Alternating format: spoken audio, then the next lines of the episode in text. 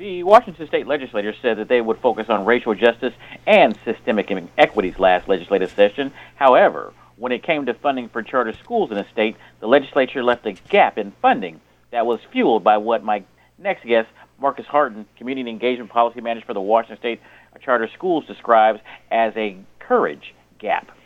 Uh, good morning, Marcus. Good morning, Chris. How are you? I'm doing well, and yourself? I'm good, brother. I'm good. I, I won't complain. Happy to be here with you this morning. All right, it's good to have you here. Uh, Marcus, uh, first of all, can you explain why you believe charter schools are so important, uh, specifically to uh, underserved communities, but more specifically the African American community? Well, because I think I think there's a big um, just kind of understanding gap of what charters are. And so um, I've been in education 19 years, and I tell people all the time, most of my time has actually been spent in traditional schools. Um, I worked, um, I grew up as a part of Seattle Public Schools and uh, worked for Seattle Public Schools for nearly 15 years. But I think the important part that charters represent is the opportunity for community to shape the way they want education to happen, specifically black and brown communities to have leaders and to have educational models that serve them and that are led by them without the typical bureaucracy that a larger district just tends to have because it serves more people.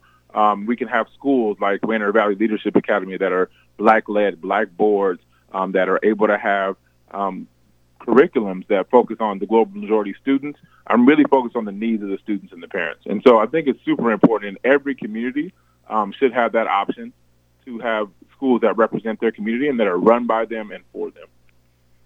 Right. Now, uh, Marcus, let's talk a little bit about how charter schools are.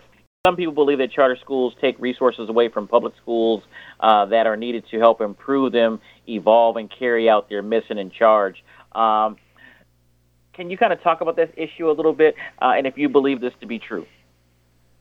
Um, so I, I, think it's, and again, this is this is coming from a lens of, of having served a lot of time in both systems. Um, I, I, believe that the the theory that the money belongs um, to a school is, is a little is a little false, and I think COVID showed that um, the, the money belongs to the people, right? And so students, um, I know a lot of people don't know how schools are funded, but um, students represent a dollar amount, and that dollar amount follows the student wherever they go.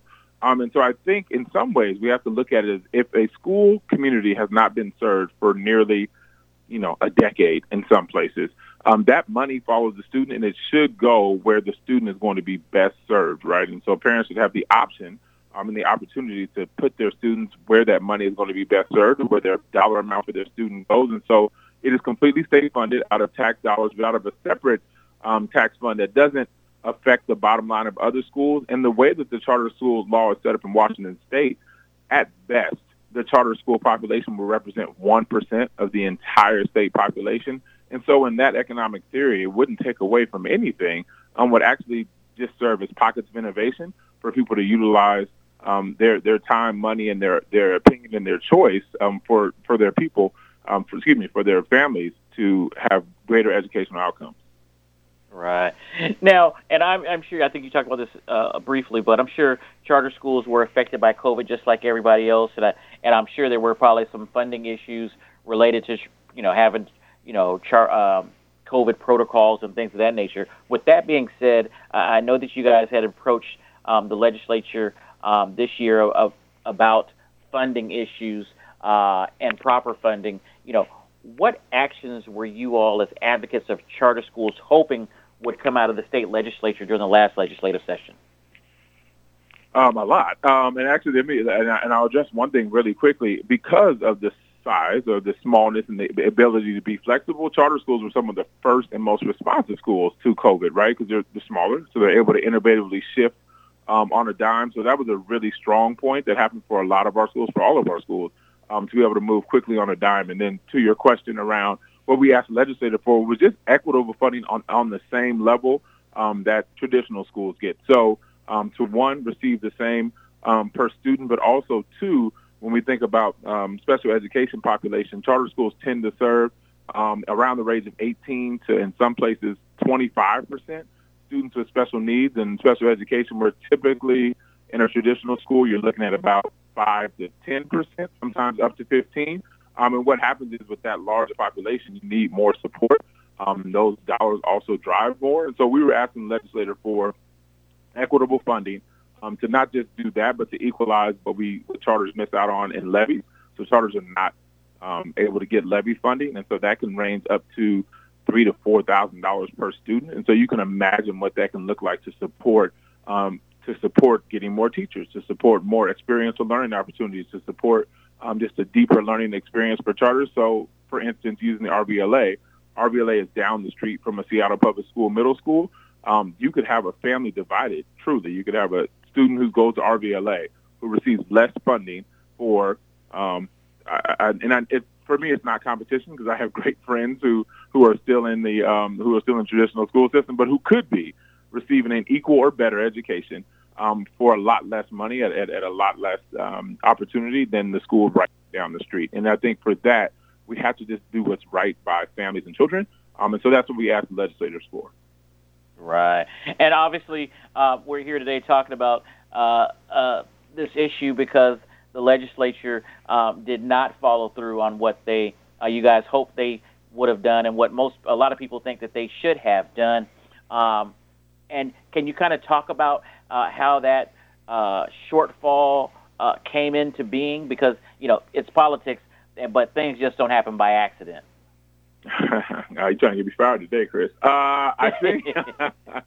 Um, I, I, think for us, what we saw, and this, this is what I spoke to a little in, in the article. I think, and this is uh, attention I think we're having as Black and Brown folks in general is is there's a lot of words, um, especially last year after George Floyd. A lot of people were amped up and wanted to do the right thing by black and brown communities, and we saw those in words, but we didn't see those in actions. And I think, um, I think a lot of it is tied to political organizations. I think a lot of it is tied to um, money that flows into some legislators' pockets, but I think more of it is tied to um, a continued misunderstanding of what charters represent.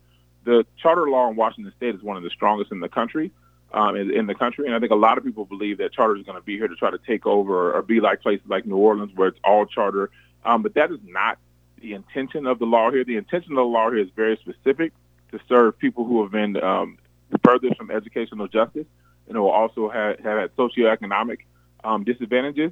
And more importantly, um, in the more recent years, to be run by community and for community. So to serve black and brown children and to cultivate um, a leadership pipeline of black and brown leaders to serve those schools. So not to create factories where people are there to be saved, but to, to cultivate those environments and to be led by allies as well who are about that work, who are also about listening to community and being for community through that. And so where the legislature fell short um, was actually delivering on those words. Um, again, it was a lot of words, but very few action, if anything, um, took place. And I think a lot of it is just for, for misinformation um, in some places. And then I think in other places, I think it's um, politics as usual. And I think that's what we have to have the courage to speak to um, and to have people to, to see schools like RVLA, to see schools like Summit in, in the city, to school, see a powerful school like Lumen in Spokane that works with teenage parents, um, not just girls, but the young men too, and has them come to school and learn job opportunities. Like, I don't know who says no to that.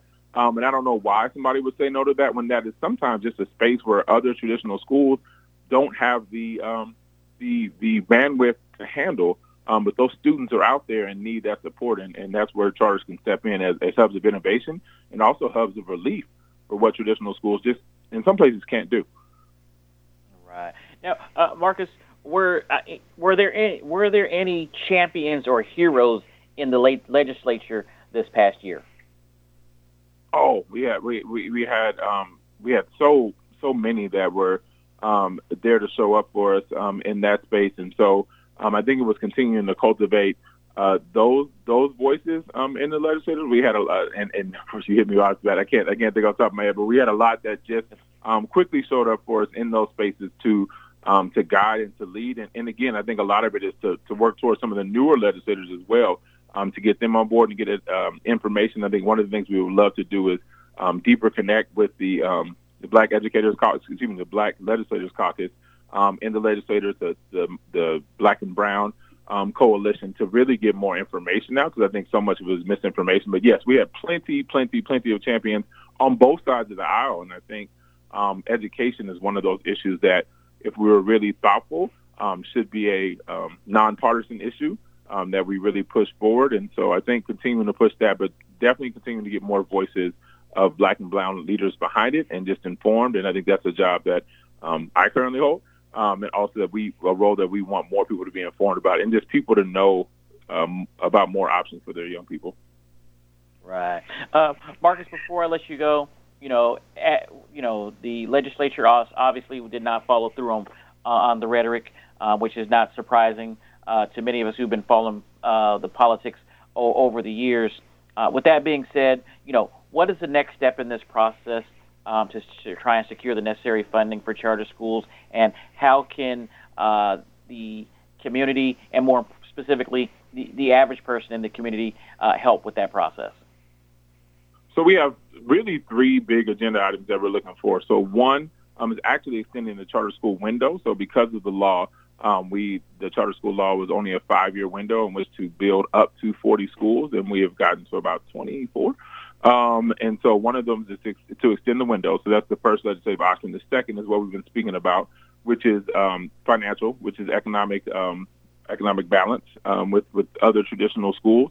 And then I think third is a is a is a policy, but also a people push in just getting people more informed or more engaged. And um, I would say this, Chris, and this is the educator in me, to get more people who really want to run and be a part of high quality schools. The great thing that about uh, that is about charters, it can really be community led. So it's looking to communities that are like, you know what, we want something different for our young people, and that can be um, that can be black and brown. That can be um, diaspora focused. That can be the Polynesian community. That can be um, that can be people who really want to see a school that is that is unapologetically focused on maybe African American studies from a way of asset based, and that is to bring black and brown leaders to the table together to say like where do our communities need this? Because all over the state um, there are people who are def- definitely in need of that. So I would say those are our three big pushes, and how they can get involved um, is they can they can contact the Washington State Charter School Association. Um, Natalie Hester, my boss, um, is an incredible leader who is leading our policy and advocacy work, but the entire team is incredible. Um, and we're ready to get people engaged and to listen.